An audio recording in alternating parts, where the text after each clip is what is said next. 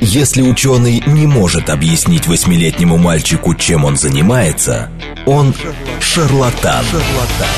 В ярком и популярном формате мы знакомим слушателей с интересными фактами из мира науки в программе «Ученый свет». свет. Программа предназначена для лиц старше 16 лет. Здравствуйте, в эфире программа «Ученый свет», в которой мы отвечаем на вопросы об окружающем мире с научной точки зрения. Меня зовут Андрей Бычков, я автор и ведущий этой программы. Сегодня со мной, как обычно, Вера Грибанова. Вера, привет. Привет, Андрей. Всем добрый день. Здравствуйте, Андрей. Прекрасно тебя слышу. Очень хорошо, да. Если у меня какие-то будут проблемы с интернетом, да. извиняйте. Ничего, все да, пока нормально. У меня, у меня бывает. Да, значит, э, у нас сегодня очень хороший гость, очень классный. Э, долгожданный. Большой серьезный эксперт, долгожданный, да, Владимир Сурдин, кандидат физико-математических наук, доцент, старший научный сотрудник Государственного астрономического института имени Штернберга. Владимир Георгиевич, добрый день. Слышите ли вы нас? Добрый день. Спасибо, что правильно произнесли э, название нашего института. Довольно часто путают. Штернберг – это профессор астрономии. Ну, знаете, у нас довольно часто бывают коллеги ваши, в том числе из э, этого института, э, поэтому уже научились э, правильно произносить. Эм, тема нашей сегодняшней встречи – это снимки и вообще научные результаты, которые получены космическим телескопом Джеймс Уэбб. Ну, если кто из наших слушателей не в курсе, то вот буквально в начале этого года был запущен этот новый инструмент – вот. И, соответственно... 12 эм, июля мы, по-моему, получили первые снимки.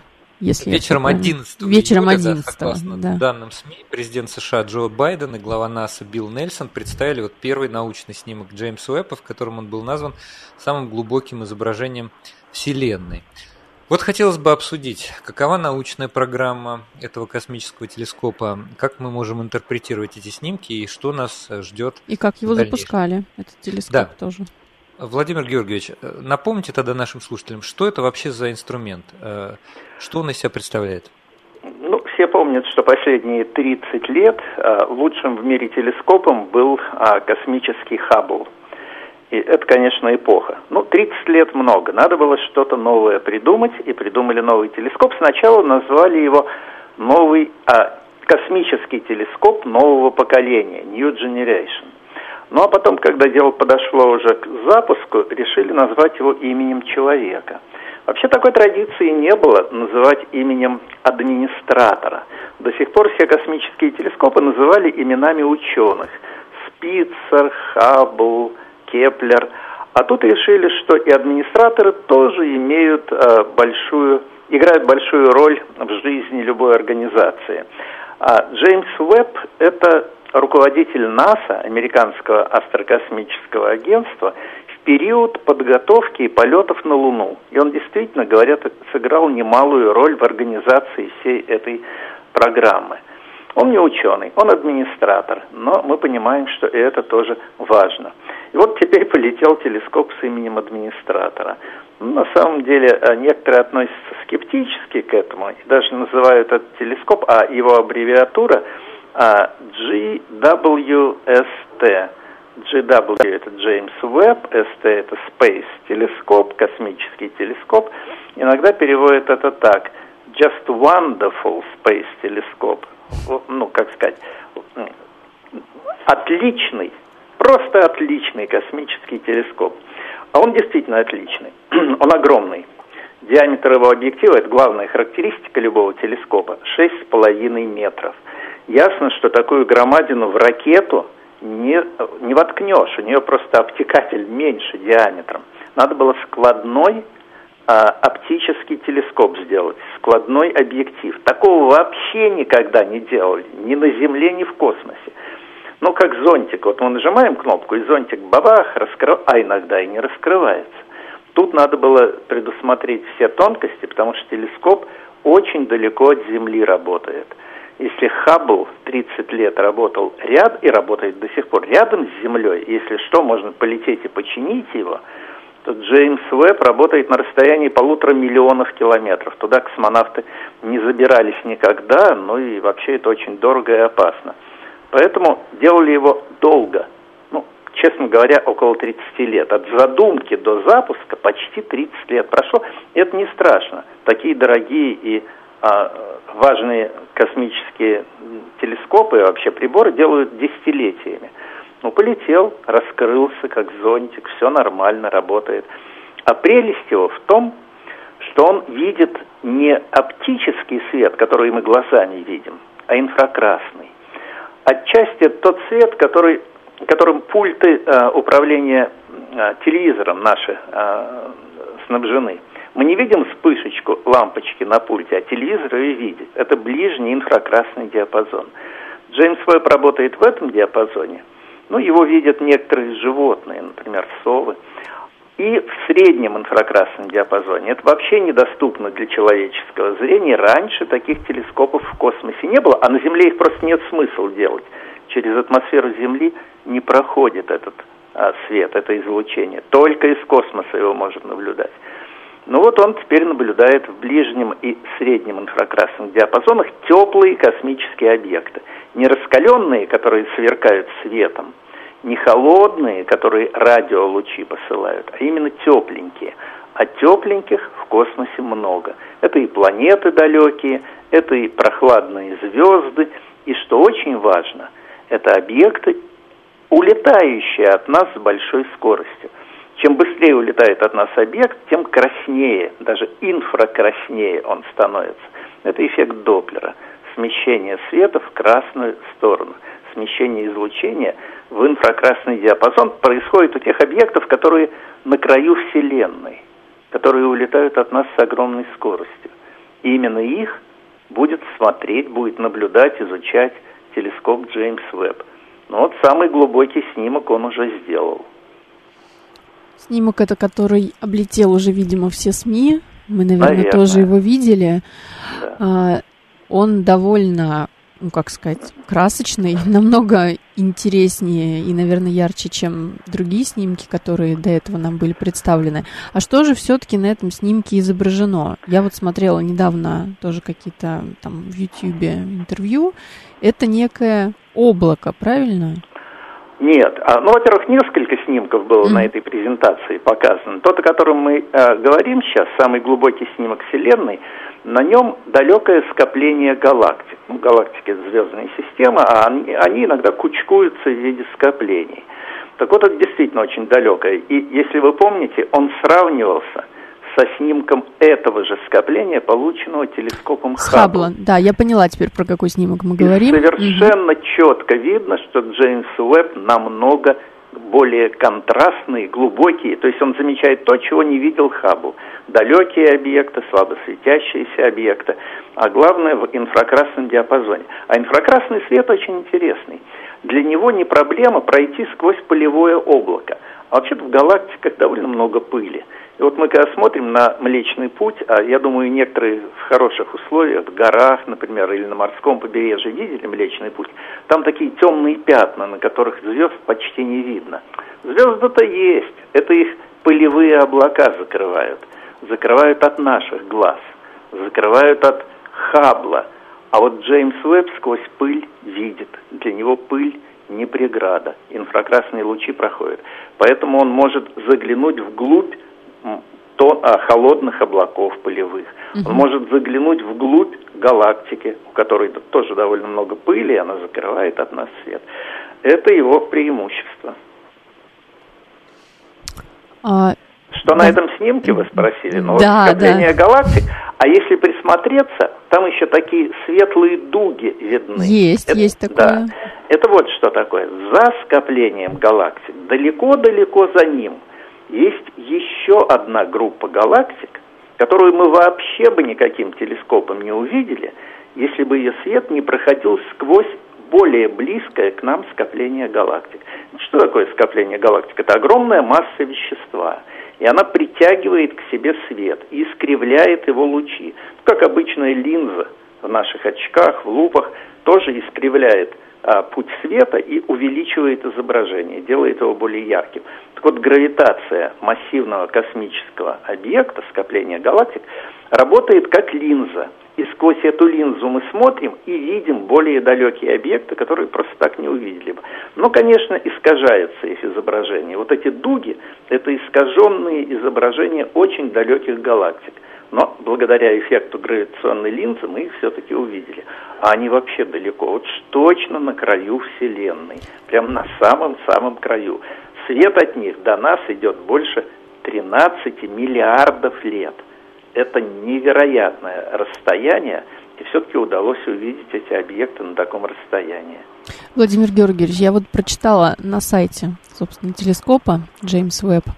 Там есть, э, ну, небольшие такие, да, отрывки из научной программы. И действительно сказано, что этот телескоп станет мощной машиной с инфракрасным зрением, которая поможет человеку заглянуть назад более чем на 13,5 миллиардов лет.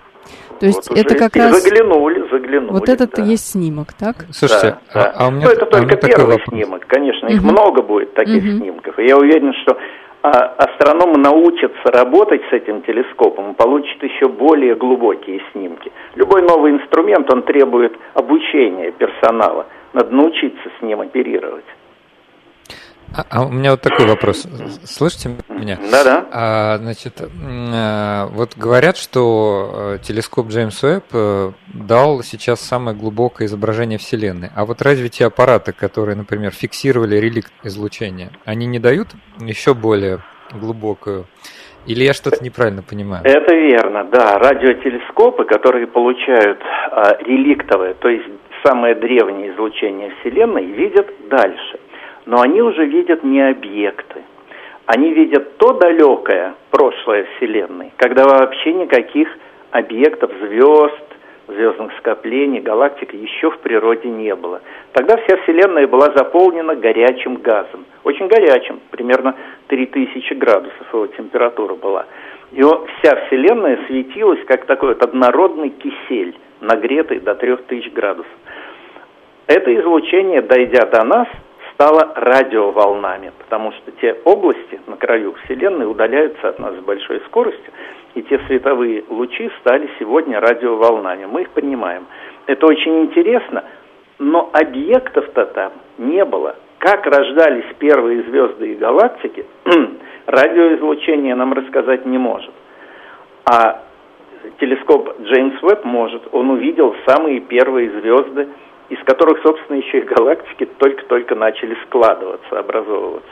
Мы как бы заполняем промежуток между очень древним прошлым и не очень древним прошлым. Вот туда, в эту темную область а, пространства и прошлого нашего сможет заглянуть Джеймс Уэбб. Для этого его и делали. Но не только туда, я скажу, у него есть и ближние цели.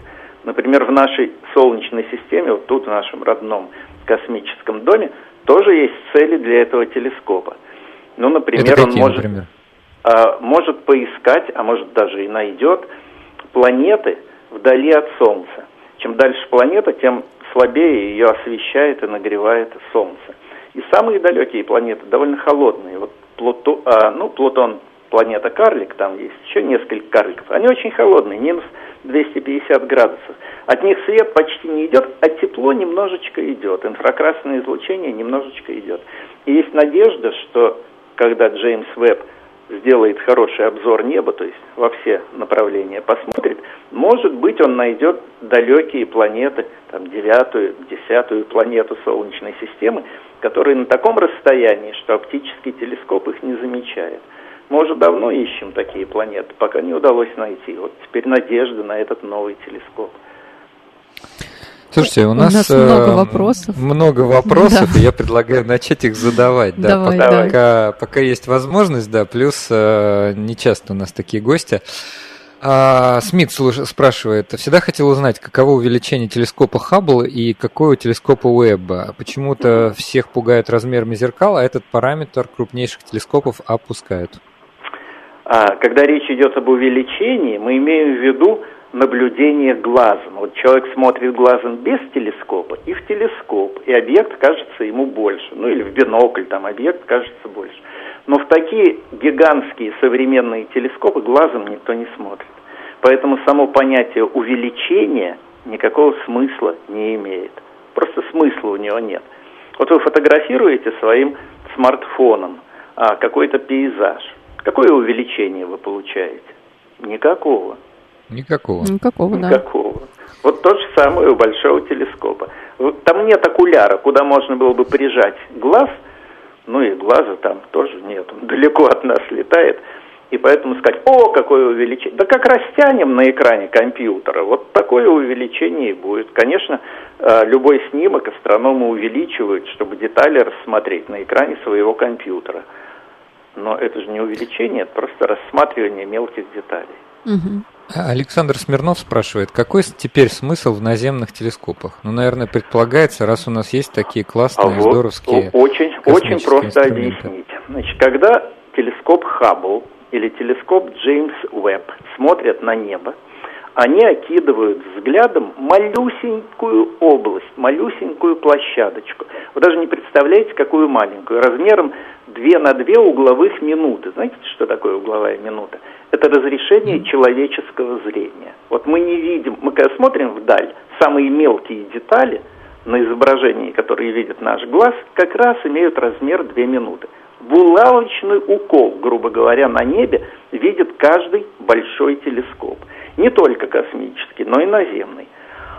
А на Земле-то телескопов тысячи и тысячи, а в космосе-то один-два я общался, поэтому сделать обзор всего неба, следить за небесной сферой мы можем только с помощью наземных телескопов. Их много, они смотрят в разных направлениях и контролируют, ну не скажу, что уж все небо контролирует. Нет, это, до этого мы еще не доросли, но значительную его часть. А космические смотрят на избранные, очень маленького углового размера объекты. Ну, например, даже фотографию Луны, полного лунного диска, ни Хаббл, ни Веб не могут за, один, за одну экспозицию, за один щелчок получить. Им надо сотню кадров сделать, чтобы по кусочкам собрать изображение лунного диска. На это уйдет много времени. А наземный телескоп чик и готово, делает такой снимок. Вот в этом разница. Они дополняют друг друга. Наземные и космические нужны и те, и другие нужны. Слушатель Дэнни задает такой вопрос. Мне не очень понятно, но может быть вы разберетесь. А как же влияние гравитации на время? Ведь свет, проходя рядом с тяжелыми объектами, искривляется и меняет время прохождения. Замечательный вопрос. Просто в точку. Смотрите, свет проходит а, от далекого объекта сквозь скопление галактик немножечко по разным траекториям. И, естественно, по-разному замедляет свой бег. И приходит к нам немножко в разные моменты. И мы можем видеть изображение одной и той же галактики, преломленное гравитационной линзой, в разные моменты ее жизни, с запаздыванием иногда на несколько лет. Недавно была такая история. На одном изображении галактики мы увидели вспышку сверхновой звезды. Ну, это взрыв массивной звезды. И тогда поняли, что года через полтора-два на другом изображении мы увидим то же самое. Ждали, смотрели, через, я не помню точно, по-моему, около полутора лет вспышка произошла, эта же вспышка отобразилась на другом изображении этой галактики. Потому что лучи света шли разными траекториями, разный путь, разная задержка времени. Это очень интересно. Представьте, такая маленькая машина времени у вас. Вы можете отыграть назад, что-то посмотреть, что было до этого за полтора-два года в этой галактике. Правильный вопрос. Спасибо вашему Спасибо, Дэнни. Еще интересный вопрос, тоже от Александра Смирнова. Из какого материала сделан объектив, стекло или полимерной пленки? Мы, наверное, вот эти технические вопросы оставим на вторую часть, когда будем ну, подробнее а, говорить о том, а, как запускали телескоп и ну, как, хорошо, как он устроен. Хорошо. Да, давайте ладно, вот так ладно. наметим. А, есть еще вопросы? Евгений, да, да. Да, вот Евгений угу. спрашивает, мне кажется, мы об этом уже говорили сегодня, какова разрешающая способность телескопа? Вот, это как раз, мне кажется, Какого пересекается... Ну, мы говорим о Уэбе, да, наверное? Это Джеймс Уэбба, да. Джеймс да. Уэбб, да. Мне кажется, этот вопрос пересекается с увеличением, вот вопрос Смита, потому что для телескопов с зеркалами как раз вот разрешение и размер зеркала это более критичный вопрос, а, чем какой-то да. квази. Чем больше размер объектива, тем более тонкие детали, то есть более высокое угловое разрешение имеет каждый телескоп. Но у наземных есть проблемы, еще атмосфера портит изображение, а у космических нет такой проблемы. Большое зеркало, большое разрешение. Но давайте сравним Хаббл и Уэбб. Хаббл имеет зеркало 2,5 метра, Уэбб 6,5 метров. Казалось бы, у Уэбба там в три раза должно быть лучше а, угловое разрешение, то есть более четкие картинки. А нет. И вот почему. Веб работает на более длинных волнах, инфракрасных, а не оптических. И это играет в обратную сторону, снижает а, резкость картинки. Поэтому приблизительно они будут одинаковые. У Хаббла и у Веба одинаковая четкость, одинаковая резкость картинок будет. Так что не ожидайте каких-то сверхъестественно а, четких снимков от Веба. Ничего лучшего, ну, заметно лучшего, чем Хаббл, он нам не покажет он другое покажет. Он покажет то, чего Хаббл вообще не видит. Он, а, так сказать, проникнет внутрь объектов, которые Хаббл видит только снаружи, внутрь массивных полевых космических облаков, где рождаются звезды, внутрь атмосфер некоторых угу. планет и так далее. Но более четких картинок он показать не сможет. Угу. Мастер Спасибо. спрашивает, это проект исключительно научный или все-таки на таких телескопах зарабатывают? Мне трудно понять этот вопрос. Что значит зарабатывают? Ну, ученые зарплаты получают, когда работают на этом инструменте, а э, производство, которое делала фирма, ну, получает оплату своего труда, ну, зарабатывают в каком смысле? Бизнес какой-то? Нет, никакого бизнеса. Тут не задумана, чистая фундаментальная наука, но она оплачивается из государственного кармана, иногда частные спонсоры помогают, иногда даже любители астрономии. Вот я вам скажу, что а, на всех таких больших инструментах полученные изображения – выкладываются в общую базу данных, общедоступные. Любой из вас сейчас может вытащить любой снимок, полученный на Хабле за 30 лет его работы, уже 32 года. Ну а следующий, вот веб тоже уже выкладывает снимки. Изучайте их сами. Да, я подтверждаю, я уже залезла на сайт и все посмотрела, где можно что почитать. Конечно. Э, и, и посмотреть, ну, вот это и вытащить. И многие любители да, астрономии получают новые результаты, открывают новые объекты, например, астероиды, кометы по этим снимкам. Но можно ли это назвать э, бизнесом, я не знаю. Это наука все равно. Наука, да, это чистая наука. Владимир чистая Георгиевич, наука, вот такой да. вопрос, который перекликается. Вот э, у нас слушатель Александр Смирнов э, задал, э, написал, ученые всех стран могут пользоваться телескопом или только американцы? А я от себя добавлю – а, а все-таки есть какая-то задержка? То есть, допустим, первыми данные могут использовать те ученые, которые непосредственно работают, ну там научная группа с этим телескопом, а потом через какое-то время он выкладывается в общий доступ. Ну, во-первых, телескоп не только американский. Его создавали... Деньги в основном американские, да, но создавали его инженеры США Европы, Европейского космического агентства, Европейского астрономического общества и Канады. Так что это международный проект. Кстати говоря, и Хаббл тоже был международный. У нас, кстати, 30 секунд до новостей. Мы сделаем угу. небольшой перерывчик. Так что, в принципе, э, вы можете Ну, перенесем этот мой ответ на после а, или да, закончу можем... его? Нет, давайте тогда, чтобы вот действительно э, он не был разорванным, я вот давайте, просто вас представлю, давайте. скажу, что у нас сегодня в гостях Владимир Сурдин, э, кандидат физико-математических наук, доцент, старший научный сотрудник Государственного астрономического института имени Штернберга. Обсуждаем мы сегодня результаты, которые уже получены с помощью космического телескопа Джеймс Уэбб. И поэтому вот на вопрос про э, американцы, не американцы, кто получает доступ к этим данным, слушайте нас после новостей, буквально через 3-4 минутки. В ярком и популярном формате мы знакомим слушателей с интересными фактами из мира науки в программе «Ученый свет». свет. Здравствуйте, в эфире программа «Ученый свет», в которой мы отвечаем на вопросы об окружающем мире с научной точки зрения. Меня зовут Андрей Бычков. Да, простите, у нас сегодня со связью какие-то опять сложности, вот, хотя мы в прямом эфире. Со мной э, сегодня в студии, прям настоящей живой студии Вера Грибанова. Вера, привет, слышишь ли ты меня? Всем добрый день, Андрей, привет еще раз. Здравствуйте, дорогие слушатели. Слышу отлично, звук хороший, я в студии.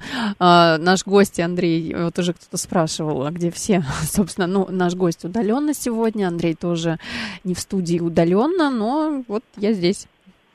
Да, Вера сегодня э, нас всех э, объединяет, находясь непосредственно в студии «Говорит Москва». У нас в гостях Владимир Георгиевич Сурдин, кандидат физико-математических наук, доцент, старший научный сотрудник Государственного астрономического института имени Штернберга. Владимир Георгиевич, здравствуйте еще раз. Привет, Вера, Андрей, всем привет. Да, а мы закончили на том, что пытались понять, кто получает э, снимки, значит... Кто э, может получать, да, кто да, может кому, получать. Кому достается или, или научный продукт. Да. Сейчас я расскажу. Ну, во-первых, телескоп международный, хотя основные э, деньги, конечно, американцы потратили, и техника, но там вклад многих ученых, многих стран, Канада, Европа, США. Теперь как распределяется время? Формально управляет э, работой этого, как и предыдущего телескопа Хаббл, международная, ну, такая организация, э, Институт космического телескопа называется. Это чисто техническая организация. Она собирает заявки от астрономов, кто бы хотел понаблюдать космический телескоп, какую программу хотел бы предложить. Выбирает лучшие, ну и дает право понаблюдать. На полгода тем, кто дал заявку, предоставляется право воспользоваться результатами наблюдений. Вот вы придумали, что надо и как понаблюдать, спектр снять, фотографию какого-то объекта. На полгода только вы владельцы этого, науч... этих наблюдений. За полгода смогли их обработать, написать научную статью, отлично. Отправляйте в журнал. Через полгода вы обязаны выложить в общедоступный а, на какой-нибудь сайт, на, в базу данных все, что телескоп для вас получил. Теперь эти данные принадлежат всем астрономам, и профессиональным, и любителям, и любому человеку с улицы, который сможет из них что-то еще дополнительное вытащить, какие-то новые научные факты. Вот такая система. И мы этой системой много десятилетий пользуемся. На Хабле, например, который давно летает, и мои коллеги, и астрономы других стран подают заявки, получают наблюдения, обрабатывают их, пишут статьи. Через полгода выкладывают все, что телескоп для них получил, фотографии, спектры, на общий доступ. Ну, там есть специальный сервер в институте, пожалуйста, пользуйтесь. Вот такая система. А, Дэнни задает вопрос, который, в принципе, тоже, мне кажется, неплохо сейчас взять. А потому что, может быть, кто-то только подключился, может быть, кто-то не слышал начала программы и не знает про то, что такое Джеймс Уэбб, что такое Хаббл, я имею в виду уже как именно нарицательное, не как, ну, он все равно Ну да, это не астроном, это телескоп, да. Да, но Хаббл это уже мы это... телескоп предыдущего поколения, Джеймс Уэбб, это новый космический телескоп, который полгода уже в космосе, но только сейчас на полную стал работать как научный инструмент. До сих пор инженеры приводили его, так сказать, в работоспособное состояние. Главное было отправить подальше от Земли, полтора миллиона километров от Земли он летает, и охладить. Ведь он видит лучи, приходящие от теплых космических объектов. Значит, его надо было закрыть от ненужного тепла, например, идущего со стороны Солнца, Земли, Луны, кстати говоря, тоже светит теплом, закрыли его специальным экраном многослойным, телескоп остыл, очень сильно остыл. Температура его приборов вблизи абсолютного нуля, то есть минус 270 градусов по Цельсию. И вот в таком холодном состоянии он стал видеть слабое тепло, приходящее от далеких космических тел. Вот теперь он уже способен работать. Ну вот э, слушатели наш э, чуть более еще широко задает вопрос. В принципе, мы можем, наверное, ответить и на этот вопрос. Расскажите, пожалуйста, в чем разница телескопов Хаббл, Чандра, Ферми, ТЭС и наш спектр, спектр РГ. РГ. В чем уникальность? Да, это, это максимально все. отдаленные да, друг от друга инструменты. Вот, некоторые Они даже разные, не конечно. Да. Они все ну, разные. Никто не будет запускать одинаковые это очень дорогое удовольствие. Если вы что-то делаете на миллионы долларов, там, на миллиарды рублей, то, очевидно, надо найти такое окошечко, такую лазейку, в которой никто до вас не работал. Поэтому телескопы ультрафиолету, вот наш сейчас готовится к запуску, ультрафиолетовый телескоп, а, спектр а, УФ, УФ, ультрафиолетовый. А до сих пор летали ультрафиолетовые, теперь их нет. Значит, надо это окошечко закрыть. Инфракрасные, Спицер, Спицер это фамилия американского а, астрофизика, летал телескоп Спицер в дальнем инфракрасном диапазоне, он наблюдал совсем холодные объекты. Ну, уже не работает, значит, надо думать, как бы это окошечко тоже использовать, новый телескоп запустить. Они все дополняют друг друга, они дублируют. Угу. Да, ну а спектр РГ, соответственно, это спектр рентген-гамма. Рентген вот. То есть это спектр инструмент... рентген-гамма сейчас летает, да, у нее есть чисто организационные проблемы. Это международная обсерватория, на ней и наши, а, и а, немецкий там рентгеновский телескоп стоит. И вот некоторые международные проблемы, сами знаете, с чем они связаны, они привели к тому, что часть оборудования на нем сейчас отключили наши европейские коллеги. Жалко, жалко, ну, что вот политика на науку слушай, Слушатель, да, Лазон как раз и спрашивает, санкции на наших ученых не наложили, они вообще могут пользоваться чисто, Снимками, наверное, я так понимаю, Джей, Джеймс Уэббом результатами? Ну, пока еще нет научных результатов, видно будет, можем или нет. Ну, ребят, надо понимать, что политика, от нее никуда не денешься. Конечно, сами по себе астрономы очень интернациональные люди – у нас один а, объект наблюдения, небо над нашей головой. Мы всегда обмениваемся всеми результатами, дополняем друг друга. Но есть еще администрация, над которой есть еще политическое руководство страны. И, конечно, давление испытывает администрация. И вот как-то приходится по такой вот а, скользкой дорожке идти, чтобы не обидеть и своих коллег, чтобы не обидеть и вышестоящих начальников. Пока не знаю, пока никаких а, санкций на ученых, на наших ученых в отношении Джеймса Уэба не наложено. А что дальше будет? Вот Мастер, мастер спрашивает, почему я знаю названия американских телескопов, а российские названия я услышал только сегодня. А мы, кстати, ну, кстати рассказывали сказать, про них. Мастер, э, я уверен, что вы, если вы нашу программу слушали, даже если вы просто новости видели, то ну, радиоастрон вы точно слышали. Радиоастрон – это лучшее, что мы создали за последние десятилетия. От мирового класса, то есть топовый совершенно. Ни у кого такого не было космического радиотелескопа, как у нас. Он летал и работал в паре с другими наземными, и да, нашими, да. американскими, испанскими телескопами. Это хороший международный проект.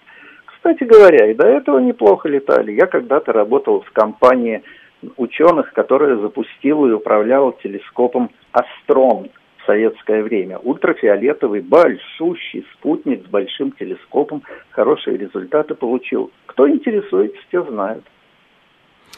Ну и вот в продолжении тогда от мастера тоже. А если сделать снимок в сторону Солнца? А, О, ну, тут даже, бог. видимо, не дай бог, наверное, все по, по, по, погорит. Что, так сказать. Вы глазами-то на солнце боитесь посмотреть, а то ослепнете. А тут зеркало шестиметрового диаметра, представляете, сколько оно соберет света? Моментально сгорит все, что там есть. Ну, и может быть тогда да. вот 87-го, и потом угу. я хочу вернуться Давай. к нашим с тобой, Вер, вопросам. Давай, да. Все-таки мы там именно по Джеймсу Уэббу хотели еще поговорить. Слушатель 87 спрашивает, почему в телескоп не видно горячую стадию формирования Вселенной? Видно, в радиотелескоп видно. А, только она была горячей тогда, в ту эпоху. Но от нее след к нам идет миллиарды лет. И за это время длина волны излучения сильно возросла – ведь та эпоха убегает от нас, Вселенная расширяется. Та эпоха убегает почти со скоростью света, и эффект Доплера приводит к тому, что до нас долетает не горячее, не оптическое, не рентгеновское, а радиоизлучение. Вот его мы и видим радиотелескопами, видим эту эпоху. Мы сегодня о ней говорили, кстати. Эпоха рекомбинации называется. Через примерно 300 тысяч лет после рождения Вселенной – это излучение тронулось, так сказать, в путь, и сегодня до нас долетает. Мы ее видим. Я хотел спросить, вернуться непосредственно к Джеймсу Уэббу и к его научной миссии. А, ведь этот инструмент работает в ВК-диапазоне. И химики знают, да. что в ВК-диапазоне можно наблюдать э, спектры различных веществ. Угу. Вот. Есть молекул. ли уже какие-то данные? Ну, да. Молекул, да. Вот. Uh-huh. Есть ли данные по составу экзопланет или, я не знаю, может быть, Джеймс Уэбб просто какие-то другие данные считывает? То есть, насколько я понимаю, уже есть какие-то снимки какой-то из планет, Конечно, какого-то да. Юпитера в какой-то системе. Можете да, поделиться? Есть. Ну, во-первых, публике редко о них рассказывают потому что картинка, это понятно, картинку мы понимаем. Вот галактика, вот планета. Спектр не очень понятная вещь, и многие как-то не, без всякого интереса смотрят на спектр. Но для ученых это важнейшая информация, и поэтому, когда нам показывали вот эти первые картинки, нам ведь не показали, но на сайте НАСА это видно, что каждая картинка сопровождается спектром объекта – и там видны, из каких ну, линий химических элементов, из каких он сложен. И планетарная туманность, и галактика, которые на первых снимках были, они сопровождаются спектрами. Но если о планетах говорить, да, посмотрели на одну звездочку не очень далекую от нас, у которой есть своя большая планета, ну, типа нашего Сатурна, так, чуть поменьше Юпитера, чуть побольше Сатурна. Ну, такие планеты мы называем экзопланетами, то есть планеты у других звезд.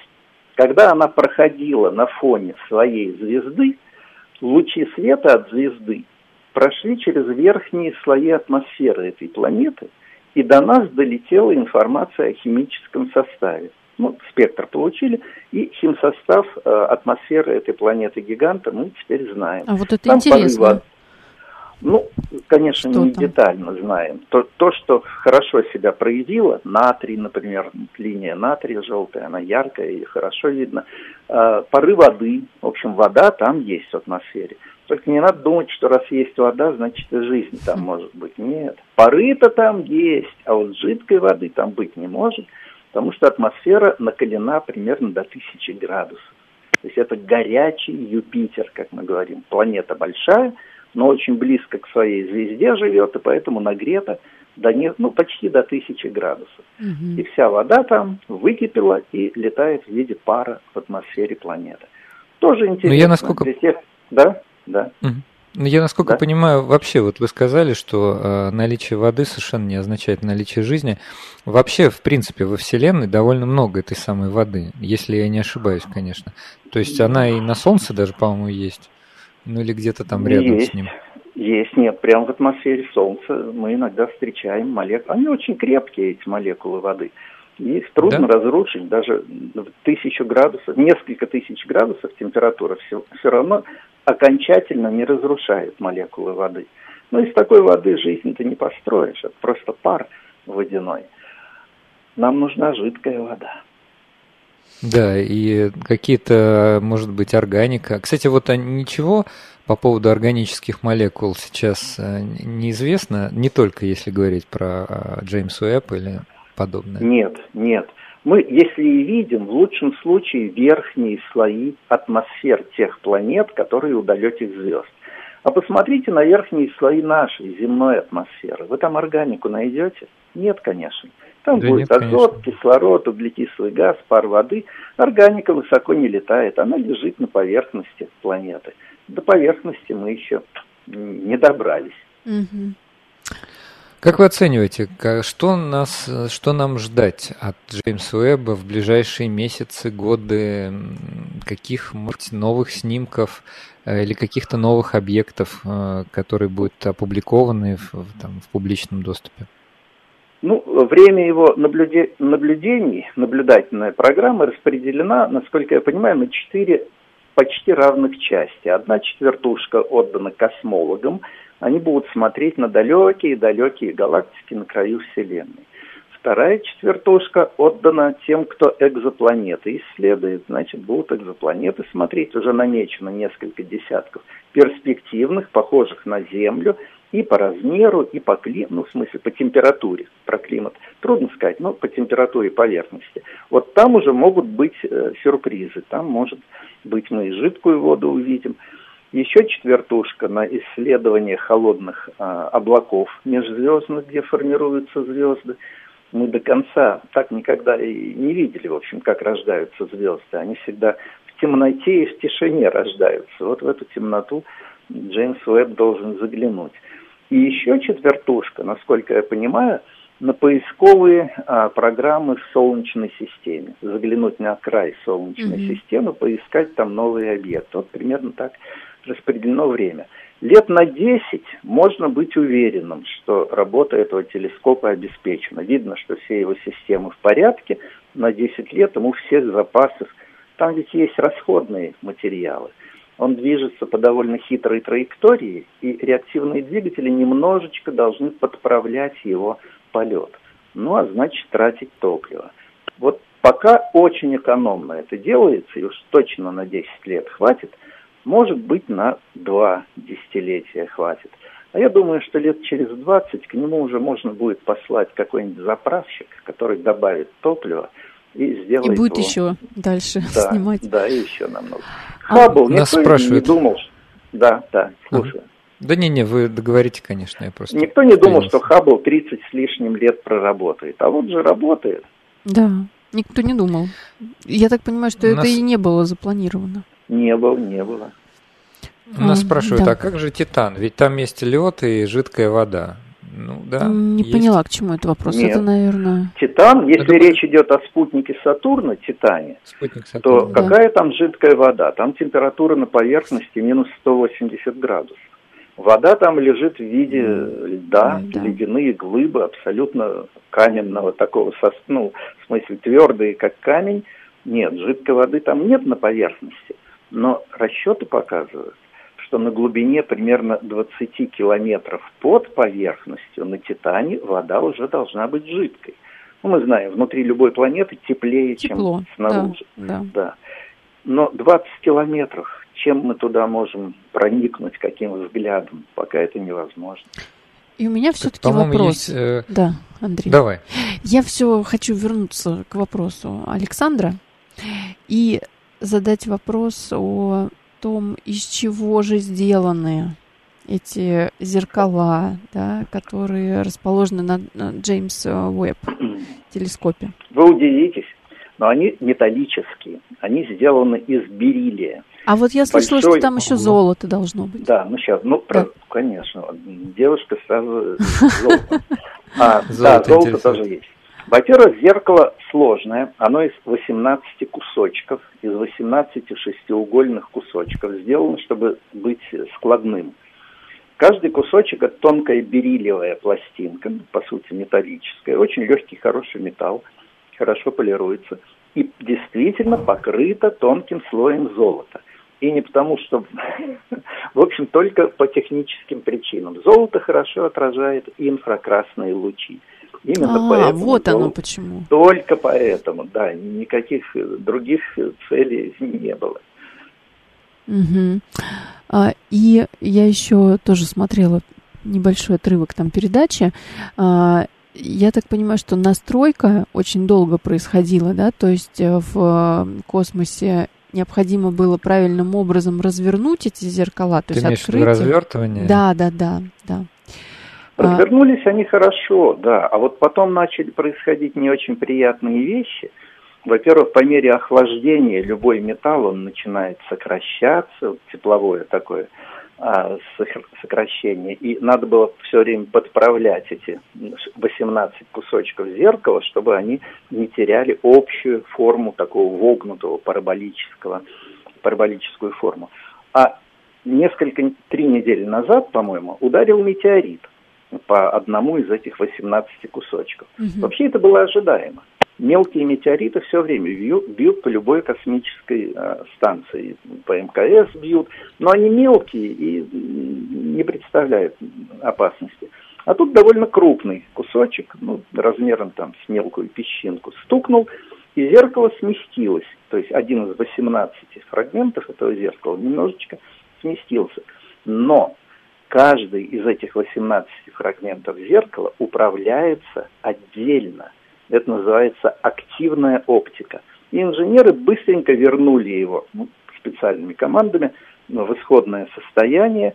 И теперь любой такой вот мелкий удар метеоритом, он будет ну, ненадолго будет приостанавливать работу этого телескопа. Инженеры будут вновь возвращать зеркало в идеальное состояние. Но если большой метеорит прилетит, то, конечно, телескоп накроется, но это крайне маловероятная вещь. Тут несколько как раз про зеркало еще уточнений. Александр спрашивает, зеркало отражает тепло и пропускает ИК-лучи? Ну, ИК-лучи и тепло – это очень близкие Это понятия. одно и то же вообще-то. Тепло и я не понял, не понял. Инфракрасные да, быть, лучи, оно очень хорошо отражает, да. Ну, наверное, вот это покрытие отражает золотое да. и, собственно, позволяет его фокусировать сфокусировать на фокусирует, да. там матрице, которая считывает это все. Фокусирует а, знаете, на конец... другое зеркало, вторичное зеркало, а то отправляет пучок обратно к главному, оно проходит сквозь центральную дырочку главного зеркала и попадает на один из научных приборов. Там два таких а, ну комплекса вот приборов ближнего и среднего инфракрасных излучений, а приборы очень интересные, очень сложные. Это вообще все, что наземная астрономия в последние годы придумала, это оказалось реализовано на одном телескопе Джеймс Уэбб. Там и спектрографы, там и внезапменный коронограф, очень красивая идея – если вы рядом с яркой звездой хотите рассмотреть какой-то мелкий объект, ну, например, планету, которая там рядом с этой звездой живет, можно аккуратненько маленькой, маленьким экранчиком закрыть яркую звезду в поле зрения телескопа и посмотреть, что рядом с этой звездой там планетка какая-то есть и исследовать ее. Вот такая возможность тоже предусмотрена. И много-много еще чего. Просто очень интересного там сделано. А почему именно вот в такой точке выбрано расположение этого телескопа? А эта точка есть... совершенно особенная. Ее еще в XVIII веке астрономы, ну, математики, скажем uh-huh. так, придумали. Это одна из точек Лагранжа. Лагранж французский математик, астроном. А, особенность ее вот какая. Эта точка расположена в противоположном от Солнца направлении, если смотреть с Земли. Да. Выходит, что телескоп притягивается к Солнцу и к нашей планете в одном и том же направлении. То есть наша Земля немножечко добавляет притяжение э, плюс к тому, что Солнце притягивает. В результате телескоп, находясь на полтора миллиона километров дальше от Солнца, чем Земля, совершает оборот вокруг Солнца за тот же год, что и наша планета. А значит, все время синхронно с нашей а, Землей вот летает вокруг Солнца. И мы его всегда видим на ночном небе угу. в точке, противоположной Солнцу. Очень удобно. Ну вот из этих соображений. К тому же еще удобство какое. Одним и тем же экраном тепловым мы прикрыли этот телескоп и от Солнца, и от Земли, поскольку со, со стороны телескопа они оба видны в одном и том с, же С одной стороны. Угу. Ну вот такая Слушайте. точка. Точка L2, Лагранжа вторая. Uh, у нас uh, буквально, буквально меньше 60 да. секунд да, до конца, поэтому я хочу сказать, что надеюсь, что все-таки нашим слушателям стало больше понятно про этот инструмент, цель этой миссии, что там происходит и как интерпретировать результаты. А я хочу поблагодарить нашего гостя. Uh, спасибо большое, Владимир Георгиевич. У нас в гостях был Владимир Сурдин, кандидат физико-математических наук, доцент, старший научный сотрудник Государственного астрономического института имени Штернберга. Спасибо, что приняли участие. Спасибо и вам Спасибо. за интересные вопросы. Всего доброго. Да, всем счастливо. До следующей субботы. Все услышимся как обычно. через неделю. Или увидимся. Да, усл... да, услышимся или увидимся через неделю. Всем пока. Пока.